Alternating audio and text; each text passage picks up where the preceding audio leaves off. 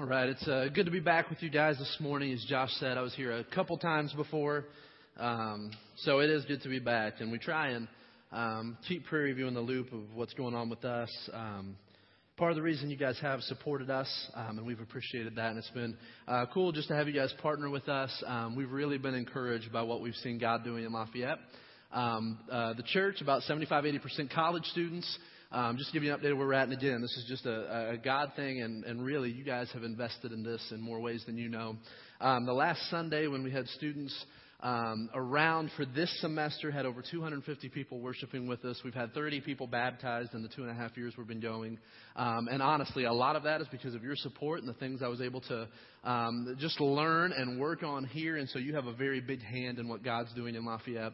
Uh, and we're just excited about that. So uh, we're going to be in Mark chapter 11 this morning. Okay, so if you've got a Bible, go ahead and turn there. It's going to be up on the screen too, so you can follow along that way. Uh, but we're going to be in Mark chapter 11, um, and we're going to be starting in verse uh, 12. Mark 11, starting in verse 12. I'm going to pray. Uh, we'll jump in and get going. Father, thank you for this morning. Thank you so much for the time that we have now to gather and to worship. Uh, Father, we just uh, pray that you would uh, be at work in our hearts this morning as we uh, gather and open your word, God, that you would speak to us through um, just this instruction about what it means to really follow you and what it looks like uh, to live this life of following you. Father, that you would help us pick out are there areas in our life where we've replaced following you uh, with something that's easier to do? Um, and so, Father, we just ask for your help this morning as we try and apply uh, Mark 11. Uh, Father, we pray that this would honor and glorify you. We ask this all in your Son's name. Amen. All right. Well, as we get going this morning, uh, just to kind of set up where we're going. So we're going to get to Mark 11, but to give you an idea of where we're going, uh, just thinking through this question up front, that most of you have probably noticed this, and I'll just incriminate myself. I'm not asking you to, to say anything, but usually it's easier to, to solve a surface level issue than it is to deal with the real problem. That when we have uh, real issues that come up, something that needs to be dealt with, usually it's easier uh, to just do something simple to cover up the problem than it is to actually deal with the problem. For example, I've got a three year old and a two year old at home, not four year old. I've got a four year old and one that'll be three next month at home now. And between them and the dog, I've given up on clean carpets. Okay? And some of you get what I'm talking about. That uh, my wife's even asked me like, "It's time to replace them." I'm like, "We've got five years before the dog's dead, and they're old enough that we don't have to worry about it." So we're waiting that out. But there have been times, and not that any of you have ever done this, that something gets spilled, something gets knocked over. What should I do? I should get the carpet cleaner out. We should scrub it. We should make it nice. We should take care of the problem. And what, it's easier to slide the coffee table over. Not that any of you would ever do this. Why is the coffee table like at the side of the room? No reason. Or a rug. Or so many maybe you've bought a rug before just because you didn't feel like cleaning the carpet. That it's easier just to cover up the problem than it is to deal with it. Not that I've ever done that. Okay, uh, but it's easier to do that. Uh, for some people, it's easier to change something small than it is uh, to make a big change. It sounds like from the, the main update I get from Fishers is you guys have lost your minds over Jack in the Box. That every time I talk to somebody, it's have you been? Have you gone? There's like police out there escorting you guys around. Like it's good. Okay, I'll admit it. I came in and we did that. Um, whether it's Jack in the Box or not, um, again, one of those small changes that it's easy to make that uh, Tom Coors and I have have quite the relationship over the tacos there, and so we'll always do that. But go, you go to a place like that, and it's like, yeah, I'll have six, eight tacos. They're cheap, right? So you can do quite a bit. The dessert churros are good. And so you order all of this food, and then I've done this, okay, again, not anybody else, but then you make that statement like, I'll get a Diet Coke because I want to be careful, right? And so not that not putting that on anybody, okay? But you make that small change. It's like, I'm to Diet Coke. I'm working on this. And we kind of ignore everything else that's going on, right? Okay? Usually this kind of thinking is not a big deal. Okay? We make these small changes. It makes us feel better about big things that we need to work on. And usually it's not that big of a deal. But when you get to your spiritual life, it can become a problem. It can become a problem when we start to make small changes that make us feel better about uh, big changes that need to happen in our life, big things that we need to try and change or get fixed. And for a lot of people, and I've done this too, there are little things that I can practically do that make me feel a lot better about the big changes that I need to make in my life. And it's kind of that out of sight, out of mind thing that when I'm able to do something small that allows me to forget about the big change that needs to be made, it's easy for me to ignore it. And what Jesus is going to talk to his disciples about this morning, and what Jesus is going to uh, show us this morning in Mark chapter 11, is that it really is easy for religious people uh, to find two or three practices that they can do that make them feel better about all of life. And because they're doing religious things, it's easy to ignore the deeper issues of are our hearts changing? Is our love for God growing? Uh, that it's easy to kind of forget about those deeper issues if we're doing two or three things that, that make us feel like we're on the right track. Because as you look at the Bible and as you begin to, to look at what the Christian life should look like, it really is kind of a hard thing.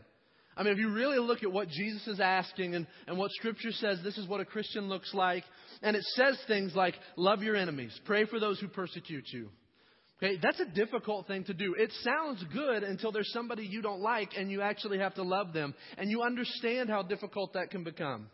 You know, there's passages like honor your parents, honor your, your, your mother and father. And not saying that anyone's struggling with that, but you understand how difficult that can be. That you see things about living sacrificially, giving of our money, giving of our time, giving of resources, that there really is this high bar set for this is what it looks like to follow Jesus, and this is what it looks like uh, for someone to be growing into Jesus. That we see Paul repeatedly throughout the New Testament says, This is what it looks like to be a Christian. And usually he doesn't talk about these are the things you should do. He talks about these are the things you should become, or this is what you should begin to look like. And so he talks about growing in joy and peace and patience and kindness and all of these things that it's not, all right, if you're following Jesus, do these two or three things.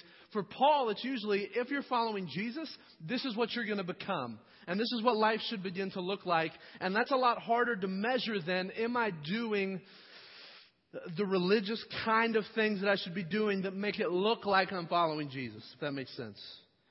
And so I talk to a lot of people, and I've been in this place before, a lot of college students that I deal with, where what's happened is we've redefined what it means to follow Jesus, not by the kind of person we're becoming, not by the uh, amount of love for God that's in our heart and is it growing, but we've defined it by what are the three or four things that Christian people should do. And so we've defined it by Am I in church on Sunday? Do I go to a small group? Uh, am I serving in some area of the church? Do I turn on K-LOVE from time to time? That there's all these things that we look at and say, This is what a Christian person should be doing. And it's easy to then say, well, what makes me right with God? How do I know that I'm right with Jesus? How do I know that God is happy with me? And when we define it by these things that we've done, those are what we look to. And as long as we're in church and as long as we're in a small group, we can sleep at night with that feeling of, I know I'm right with God because I'm doing the right stuff. And the Bible never frames what a Christian is like that. It always frames it by, you know you're following God, one, because of what God has done, but two, because of the kind of person that you're becoming. And so as we look at this this morning, here's the big idea this morning as we get into Mark chapter 11. The big idea is this, is that uh, Jesus is going to teach this morning, He doesn't want you to be spiritually busy. He wants you to be fruitful. And those are two very different things, and there's two very different ways of getting at that. That there are a lot of people that are spiritually busy, religiously busy, but when they look at their life and you ask, what kind of fruit is coming out of that life? Maybe there's not a lot of change. Maybe there's not a lot of love for God stirring up in their heart. Maybe there's not a lot of people coming to Jesus because of their life. And Jesus is just going to kind of pull back the curtain this morning on this feeling of it's about what I do and say, no, I don't want you to just be spiritually busy, religious and busy. What I want is for you to bear fruit in your life. And I want you to change, and I want love for God to grow, and I want your concern for other people to grow. And he's going to show that from Mark 11. And so we'll go to Mark 11 now. Three different scenes that are going to show this this morning. First one in Mark 11, 12. I'll be honest, it's a weird story up front. Okay? Mark 11, 12. On the following day, when they came from Bethany, he was hungry, talking about Jesus. And seeing in the distance a fig tree and leaf, he went to see if he could find anything on it. When he came to it, he found nothing but leaves, for it was not the season for figs. And he said to it, May no one ever eat fruit from you again. And his disciples heard it. Okay? For a lot of people that study the Gospel of Mark, a lot of them write, This looks kind of bad for Jesus. It's like the two year old that the cookies run out and he's just upset about it and he's going to throw a temper tantrum. And Jesus doesn't find any food on this tree, so what does he do? He curses the tree and basically kills it. Okay, and so people write like, He's Jesus. He's done miracles. Couldn't he have like made figs appear? Couldn't he have like made a tree pop up? Like there were better uses of his power than fine, no more figs, you're done. And he curses this tree. And so people have asked questions, why would Jesus do this? doesn't make any sense for Jesus to act like this. It doesn't make any sense for Jesus to treat this tree in this way because of, of what's happened. And I want to show you what's going to happen here. There's a reason that he does this, and there's a couple of clues for that. One, when Jesus says, May no one ever eat fruit from you again, Mark makes the note and his disciples heard it, and I think that's intentional on Jesus' part. He wanted his disciples to hear what he was doing, he wanted them to see this happen. And then if you skip down to verse 20, as they passed by in the morning, they saw the fig tree withered away to its roots, and Peter remembered and said to him, Rabbi, look, the fig tree that you cursed is withered. And so in verse 12 and verse 20, Mark brings up this story of the fig tree, and he uses this fig tree imagery. And here's what we're going to see this morning that in between those two references is going to explain what's happening with this fig tree. That Mark brings it up in verse 12, he brings it up in verse 20, he helps us remember it, and you've got this story in the middle of what happens to this fig tree that's going to explain why Jesus acted like this. That's going to explain why Jesus did this to the fig tree. And so, what's going on with the tree here? Uh, just in case you're unfamiliar with fig trees, which most of us probably are, but uh, just an idea. Basically, from June to November, you could find figs on the tree, and they really were one of the more important things for people at this time. They could go and they could eat. Also, really leafy, so when it's hot and you need shade, you could sit under one of these, and people would constantly use them for that. Okay, most of you, with how it's been lately, you'd enjoy having something like that now. It was just an opportunity to get out of the heat. You could find something to eat. They were really useful for all the people here. But Mark even tells us, and this is what makes Jesus' reaction look even weirder. He tells us it was too early in the season for figs, and Jesus is still upset that figs aren't on the tree. And so it, it just adds to the why is he acting like this? Why is he doing this? And here's what happened with this tree that you have this tree, the leaves were on it, there was no fruit on it. And that's going to be an important image for where we're going because this tree looked healthy and had no fruit on it. And Jesus is about to deal with a, a, system and a group of people that were in a very similar spot to this tree. People that looked healthy, looked like they had it all together, but when you looked at what was coming out of their life, there wasn't the same kind of fruit. And we're going to see this in the next story, how these people match up with this, with this tree that Jesus has cursed. And the fig tree in the Bible becomes a really important image. Okay, as you kind of trace the image of fig trees through the Bible, you find that in the time of Solomon, when he was king, it was a symbol of prosperity. That one of the ways that they marked off Solomon's reign as successful and thriving and things are well was by the abundance of fig trees and comments like, and everybody had his own fig tree to sit under. That that would mark off, hey, everyone has a fig tree. We have lots of fig trees. Things are good. This reign of this king is good. But as you go later into the prophets, the fig tree actually becomes a symbol of judgment for the nation of Israel.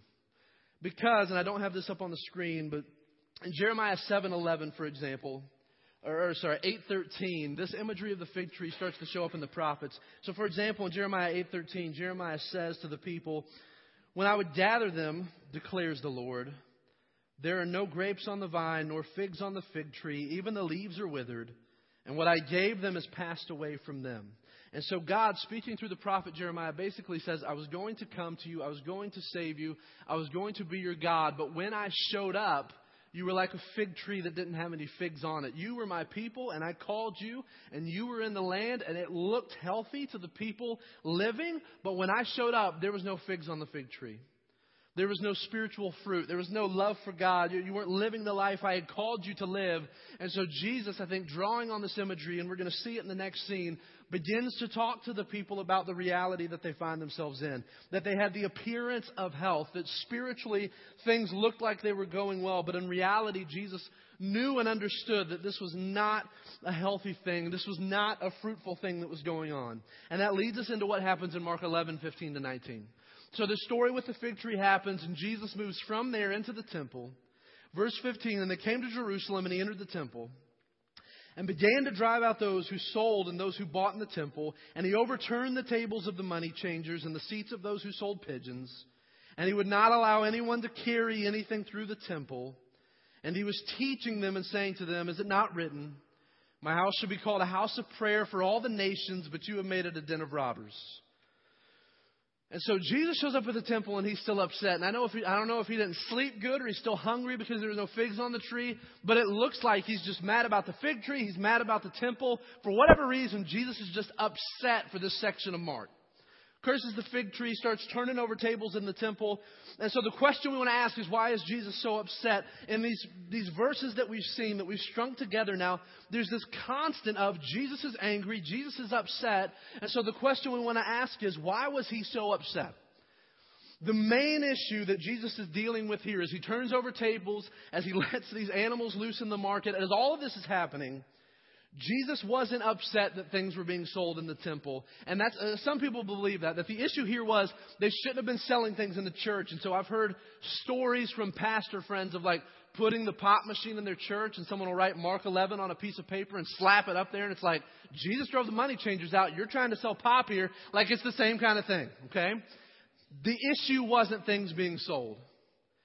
Here's what was happening, and here I think is why Jesus was so upset. Because actually, they were providing a helpful service. If you can imagine this, thousands of people would flock to Jerusalem for these festivals. And thousands of people would need animals to sacrifice. And if you have kids and have traveled with kids, you know how difficult that can be, right? So up to this point, there's been a few times it's like, we should fly with our kids. And I've flown enough with like other parents with kids to be like, mm, let's wait a little bit, okay? Let's wait for that, wait for the trip, and we, we do what we can. I, I, I realize that I love my kids, okay? All I've said is like, they make messes and I hate traveling with them and things are good, right? I love them, but Imagine you're walking with a family, with this extended family, and not only do you have to keep the family together and you're walking and there's nothing to keep people occupied, but everybody's also trying to travel with their own animals that they're bringing along with them for a sacrifice. Miles, you're trying to leave these donkeys, you're trying, whatever it is that you've got to sacrifice, uh, lambs, goats, that people would have to be bringing these with them. And so the temple actually set up a good thing where they said, look, we're going to help everyone out and we'll sell animals that you can sacrifice at the temple. Okay, and it really was a good and helpful thing. And Josephus, who's a first century historian, said even one year, for example, there were 250,000 plus animals sacrificed at the temple during one festival. You can imagine, one, how difficult that would be to bring all those animals on their own, but also how profitable this would be for the people who were selling these animals. Okay, this was a big business kind of thing. So you had some selling animals and you had some that they refer to as the money changers. And basically, when these Jews would come to the temple in Jerusalem, once a year they had to pay what was called a temple tax. To pay for the upkeep of the temple, to pay for the, the services and what's going on there. And they wanted this tax paid in the closest type of money they could get to the kind of money they had in the Old Testament. And so, what the money changers would do is they would take the people's Roman money, change it into this money that was closer to what they had in the Old Testament, and allow them to pay the temple tax in that way. Again, providing something that was helpful for the people as they were traveling. There may have been a little bit of you ever tried to like eat fast food at the airport? There may have been a little bit of that going on. I don't know if you've ever tried to find the dollar menu at McDonald's at the airport. It's not there, okay? And you get laughed at when you asked about it. Um, that it's that kind of thing where it's like, we know you can't eat anywhere else, so we're gonna. That may have been going on. I don't think that's why Jesus was so upset. The reason I think Jesus was upset about what was going on at the temple is because originally, when this group had set up and they would sell the animals, they would exchange the money, it was set up across from the temple at the base of the Mount of Olives, and that's where all this would happen. So you would go, get your animal, exchange your money, come into the temple, and what had happened by 30 AD was no longer was this marketplace set up across from the temple, it was set up in the middle of the temple. And it wasn't just set up in, uh, you know, kind of scattered throughout in one specific spot called the Court of the Gentiles. This entire marketplace had set up. And so imagine this, that you're going to a worship service, that you want to worship God, and where you have to worship God is in the middle of Walmart on a Saturday afternoon. I don't know if you've been to Walmart on Saturday. I avoid going to Walmart on Saturday. It's just crazy with people and stuff going on, and it's crowded and it's loud, and all this stuff is going on. And there's this group of people, the Gentiles, who, who weren't Jewish, but they wanted to worship the God of Israel, that were trying to worship God and pray and do their thing. And in the midst of that, you've got animals running around and people uh, buying and selling these animals, and all of this is going on. And Jesus is upset because the way that the temple was being run was keeping a group of people from worshiping God. And we see this when he makes the statement that, that this house was to be a house of prayer for all the nations. And at this time, it wasn't because what was happening in this place where the Gentiles were to worship was keeping them from worshiping. It would have been loud and noisy and distracting. And basically, they had set up shop and they had kept these people from worshiping. And so, what was happening at this, at this time and why Jesus is so upset is because the structure that had been set up, this temple, which was intended to be a place where all people could come and they could worship God and they could uh, celebrate and give sacrifice to God. It was intended to be this thing that all people could come to. And now, the way that the temple was set up and the way things were being run, it was actually keeping people from worshiping God. And so Jesus challenges the people selling uh, the animals. He challenges the money changers. He challenges the leaders at the temple that this was to be a place of prayer for all people. And you've turned it in. He says a den of robbers. You've turned it into this thing that it was never meant to be. And the reality is, is that it's so easy as we start to look at uh, how their situation parallels ours. We ask the question, is it possible that a churches or a Christians' structures or rules or practices rather than bringing them into a growing relationship with God, actually keeps people from following God. And so, for example, some people that I've talked to, I've had a chance to meet while I'm in Lafayette. One guy in particular named Matt, we've gotten close.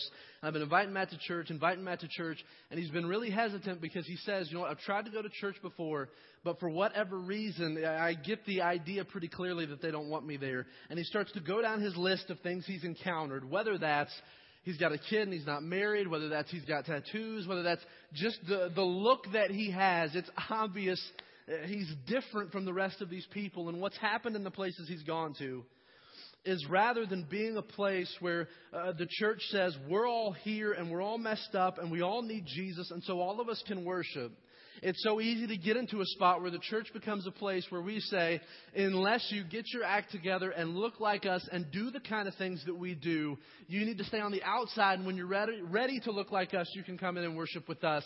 And that's been his experience in the churches he's tried to come to. And so we see the similar kind of thing happening in the temple. This, this temple meant for the worship of God was now keeping people from worshiping God. And it's so easy for some of us in the church or for churches entirely to set up as a place originally where people should come to worship, but now because we've, we've redefined who we are and what we're about, we're not just about worship, but we're about looking like this and doing the right things and having our act together, then if people can measure up to what we expect of them, they're not going to be able to come in and worship in the same way that we can. And so the same kind of thing begins to happen. Now, if you're wondering why Jesus eventually gets killed in the Gospels, this is one of the best places to look. Because what he says when Jesus makes this charge at the money changers, it's not written, My house should be called a house of prayer for all the nations, but you've made it a den of robbers. They were ready to kill him at this point, but because he had so much popular support, they didn't want to go after him. And the reason that they were ready to kill him at this point was this is because the religious leaders, the people who would have heard him, Yes, they heard him make a statement that, he, that, that was made in the Old Testament, but when they heard that snippet, they didn't just hear the snippet, they heard everything that surrounded it. Many of these religious leaders would have had large chunks of the Old Testament memorized. They would have understood the most important parts. And Jesus makes this statement about this being a house of prayer for all the nations. And he makes it, part of it's from Jeremiah chapter 7, verse 11. I'm going to have this up on the screen because it's important because this is what Jesus has done in, in, in saying that, in making that statement. He wasn't just making a statement, but he was reminding them of everything that was around that in Jeremiah 7. And if you read the rest of Jeremiah 7, here's what we see. Jeremiah 7:11 has this house which is called by my name become a den of robbers in your eyes. And then the part he didn't say, but they would have understood Behold, I myself have seen it, declares the Lord. Go now to my place that was in Shiloh, where I made my name dwell at first, and see what I did to it because of the evil of my people Israel. And now, because you have done all these things, declares the Lord, and when I spoke to you persistently, you did not listen, and when I called to you, you did not answer, therefore I will do to the house that is called by my name, and in which you trust, and to the place that I gave you to you and your fathers, as I did to Shiloh, and I will cast you out of my sight, as I cast out all your kinsmen, all the offspring of Ephraim. And so when Jesus quotes from Jeremiah chapter 7, he's not just quoting from Jeremiah chapter 7. The leaders who heard him would have understood. He's not just saying we've turned this into a den of robbers. He's saying that the judgment of God is coming upon this place. And you can see that in their reaction. They understand what he's doing. Verse 9, or 18, and the chief priests and the scribes heard it and were seeking for a way to destroy him. Because again, Jesus isn't just attacking their system and what they're doing. He's saying not only is this wrong, but the judgment of God is coming on you for it that God is going to remove his presence from this place, this place of worship that you set up. And you can understand why they would be upset, and maybe the people didn't understand why Jesus was saying the kinds of things he was saying. Why was judgment coming on the temple? Why was Jesus so upset? They were doing a lot of good things, and so maybe it doesn't make sense that at the temple, sacrifices were being made to God. That at the temple you had prayers going up and people were really coming to worship. And to the uh, surrounding world, this temple was a testament to everybody of who the true God was and where you worshiped Him. And so these good, religious, spiritual things were constantly happening at this temple. But the problem and the reason that the judgment of God was coming upon it was that the temple housed a lot of people that were busy and religious and did good, right kinds of things. But just like the fig tree, Jesus looked at the temple and what was going on there and said, This is something that looks really healthy and looks really spiritual, but when I look at it, I don't see a lot of fruit. And the reason that he didn't see a lot of fruit and the reason he could say things like that was because, look, you've turned this place where people were to come and worship into a marketplace and they can't worship. And if you really understood and you really loved me and were really pursuing other people, you would do everything you can to make this a place where people could come and worship. And now it's just about your power, your control, your money, keeping the people out that you don't want to be a part of it. It had the appearance of spirituality. It looked like it was uh, honoring God, but in reality, Jesus saw behind that and saw at the temple that many would show up and worship and sacrifice, but there were very few hearts that were being changed. That maybe love for God wasn't growing, love for others weren't growing. That many would show up and make prayers and, and do the things that they were supposed to do. But again, uh, where was their uh, priorities and their mindset? Was it matching up to God? That what was intended to be this great light to draw the world to God was now keeping the world out because of the way they had set it up.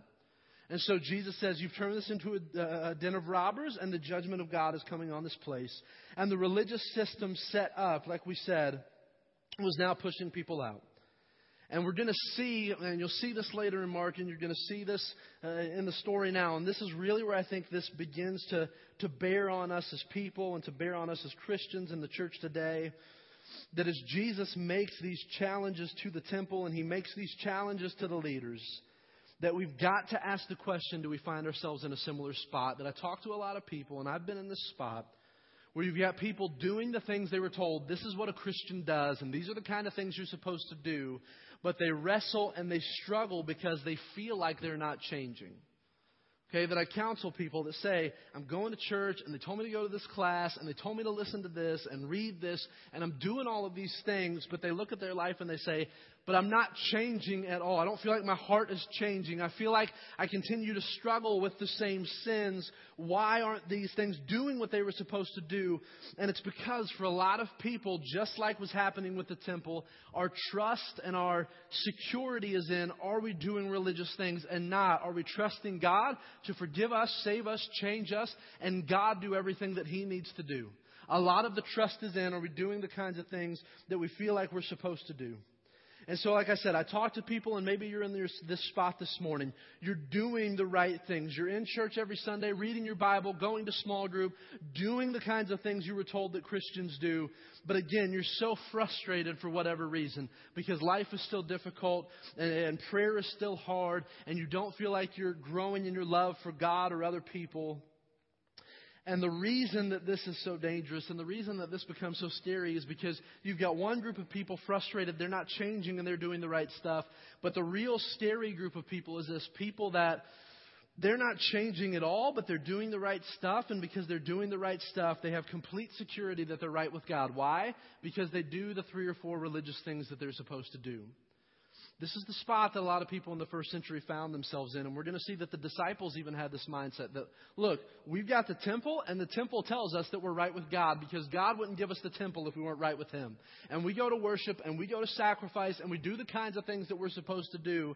But Jesus, here and in the next section, is really going to pull the rug out from under the disciples and say, it's not about the things that you do, it's about your love for God. And if love for God's not growing, then you can be the most disciplined religious person in the world and change isn't going to happen, and there's not going to be real security there. And so, as we begin to look at the way that Jesus changed the way that they should be thinking, I'm going to keep going to verse 20. This is the last little section we'll look at. Verse 19, and when evening came, they went out of the city. And then verse 20, because Peter's going to ask them a question. And as they passed by in the morning, they saw the fig tree withered away to its roots. And Peter remembered and said to him, Rabbi, look, the fig tree that you cursed has withered. Jesus answered them, Have faith in God. Here's what's happening with Peter. Here's what's happening with Jesus at this point. Because what Jesus has done in denouncing the temple is he's pulled the rug out from under the disciples' feet. Because a little bit later in the Gospel of Mark, Jesus and the disciples are going to be around the temple, and Jesus is going to start telling the disciples, and he's already been telling them, Look, I'm going to go to Jerusalem, and I'm going to be put to death, and I'm going to suffer many things. And the disciples are just really having a difficult time understanding what he's talking about. That they had no framework for a Messiah that would come and suffer and die, that they're expecting him to show up and to be king and reign, and they'll get to reign with him, and they're really struggling, and, and they're going to make statements to Jesus like, Jesus, don't worry that uh, these things are going to happen to you. Don't worry that you're going to suffer. Why? Because we have the temple and we have right practice and we're doing the right things, and God is going to be happy with us because we're doing the right things. And what does Jesus do? Jesus comes and he denounces the temple. And what has he taken from the disciples? He's, if the temple is gone, and if Jesus is right that this is going to be abolished and this is going to be destroyed, which we'll say later in Mark, if Jesus is right, then every security that we have that we're right with God is going to be taken from us. Because right now, their security and their hope is we have this temple, we have this place of worship, and this is God's commitment to us that we're right with Him because we can go and we can worship in this place, and we can offer sacrifices, and we can hear teaching, and we can do all of these things, and we know we're right with God. Why? Because this temple is standing, and Jesus tells them, forget about the temple. And in so doing, what does he do? He takes their security away from them. And for many people, where is their security in their relationship with God? Maybe it's not in a temple or a place of worship, but it's in a very similar spot to what the disciples experienced. That when we really think about it, where is our security? Maybe it's not, like I said, exactly what the disciples experienced, but it's in, I do these two or three right things, and so I know that God is happy with me. I know that He's pleased with me. And the reality is, there's going to, be, there's going to come a time where just like God took the temple away from the people of Israel, God took the security away from the disciples by destroying it, that God's going to take that security away from you. And the reason that's going to happen and the way that's going to happen is this, and this is how I see it in a lot of people at our church, that they get in this mindset of my security and my relationship with God. My relationship with God is about me doing these good things. And because I do these good things, what? God now owes me for that. And so I know that if I do these good things, God's going to be good, be good to me. And if I do the things I'm supposed to do, I'll be forgiven and God will bless me and God will watch over me. And then something bad happens in their life. And they're completely rattled because their belief was, I was doing the right things and God let this happen. So either God's not there or God's not happy with me or God doesn't love me because their mindset and their security was in, I'm doing this for you, God, so you need to do these good things for me. And Jesus is completely turning that on its head and saying, that's not the way that you need to look at that. Rather than saying, God, I'm doing these good things for you, so you be good to me, Jesus is constantly changing the way that they think and saying, the way you need to think is, I can't believe God has been good to me in spite of the kind of person that I am. And that completely changes the way that you see God in the life that you're living. When you shift from, God, be good to me because I've been good to you, and we kind of twist his arm to, God shouldn't be good to me at all, that there's sin in my life, that I know I'm messed up, that I know I've screwed up, but in spite of that, God has been good to me anyway and given me grace and offered me forgiveness. Then when those bad times come, it's not, God, I was doing this, why did you let this happen to me? It's, I can, I can take this and experience this and deal with this because even though these things are happening, for some reason God has chosen to be good to me. And that's where Jesus is trying to get the disciples at this point. And so the way that we shift that mindset and the way that we begin to think differently about our relationship with God and our experience with God is this. Is that the problem is that for a lot of people that would worship in the temple, they had lost this deep sense of a need for God. And I think this is what a lot of people have lost today that it's so easy when you've been in the church for a while and been doing good things for a while. Maybe you grew up in a Christian family and you experience this. You really do begin to trust the good things that you do to make you right with God. You begin to trust where you worship and the way that you worship and the kind of church that you go to and how often you take communion and all of these different things. When Jesus is trying to drive his disciples to, when, when Peter says, Look, the fig tree that you cursed has withered Okay, and, and maybe he didn't make the connection yet, but Mark's making the connection for us. Uh, the the temple that you've abolished, you basically abolished this. You basically walked out on this. This has withered. What's Jesus' response? And this, I think, is his response to a lot of us this morning. Have faith in God. That your walk with Jesus doesn't start with, are you doing the right things? It starts with, do you trust God? Do you believe in God? Do you have faith in God? Why? Because the Christian message is summed up in we messed up, we screwed up, we rebelled against God, we want to be right with Him. And how does that happen? It doesn't happen by you doing the right things or going to church or going to small group. That the Bible's pretty clear that you can't do anything to make yourself right with God. And what the Bible is constantly showing us over and over and over again is that the message of the Bible is we screwed up, we can't be right with God, and God comes to make us right with Him. And that God extends us forgiveness, and that God sends Jesus who dies for our sin and our rebellion and offers us forgiveness, not because we can be uh, good enough or we do the right things, but simply because out of His love, God extends forgiveness to you when you what? Have faith in God. That's where Jesus was trying to get the disciples. It's been so cool to, to me and my daughter. We've started reading the Bible together at night. We're just right now kind of halfway through Genesis in her little storybook Bible. And I love having these talks with her, and I love some of this starting to click for her. And I know she doesn't get the whole thing. But the thing that I love, the discussion I loved having with her is this. We were talking about Adam and Eve, and we were talking about the lie that the serpent told Eve, and we talked about sin, and we talked about, you know, people uh, didn't listen to God, and they, they didn't do the things they were supposed to do, and they messed up. And we get to this last page, and I'm asking her all these questions, and we kind of check in on the stories. And my favorite thing to ask her now is I say, Jordan, what did God promise people? Okay, when the Bible gets to what's the promise that He made to people? What's He going to do? And to see my daughter, four years old, light up and say, God promised He's going to come get us.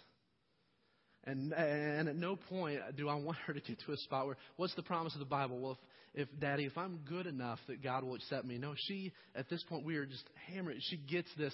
Jordan, what's the promise of the Bible? That I messed up, but God promised He's going to come, He's going to come love me and get me.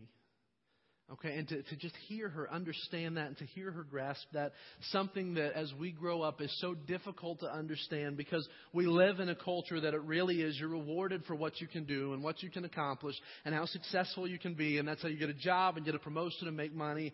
To believe something that you can't be good enough to get this uh, reward, you can't be good enough to earn this, that it's so difficult for us to understand that in this kind of society. But really, Jesus taking the disciples to what? Forget about the temple, forget about the sacrifice, forget about going to this place to worship. He just frames it there in verse 22. What is this about? Have faith in God that God has done everything that's necessary for you to be right with Him and you to be loved and you to be forgiven. And when you begin to understand that, what begins to happen? No longer is it, am I being good enough for God to bless me? It really is that mindset change of, I can't believe that God sent Jesus and He died in my place and that I'm right with God simply because of what Jesus has done. And I believe that and I trust that and I have faith in that.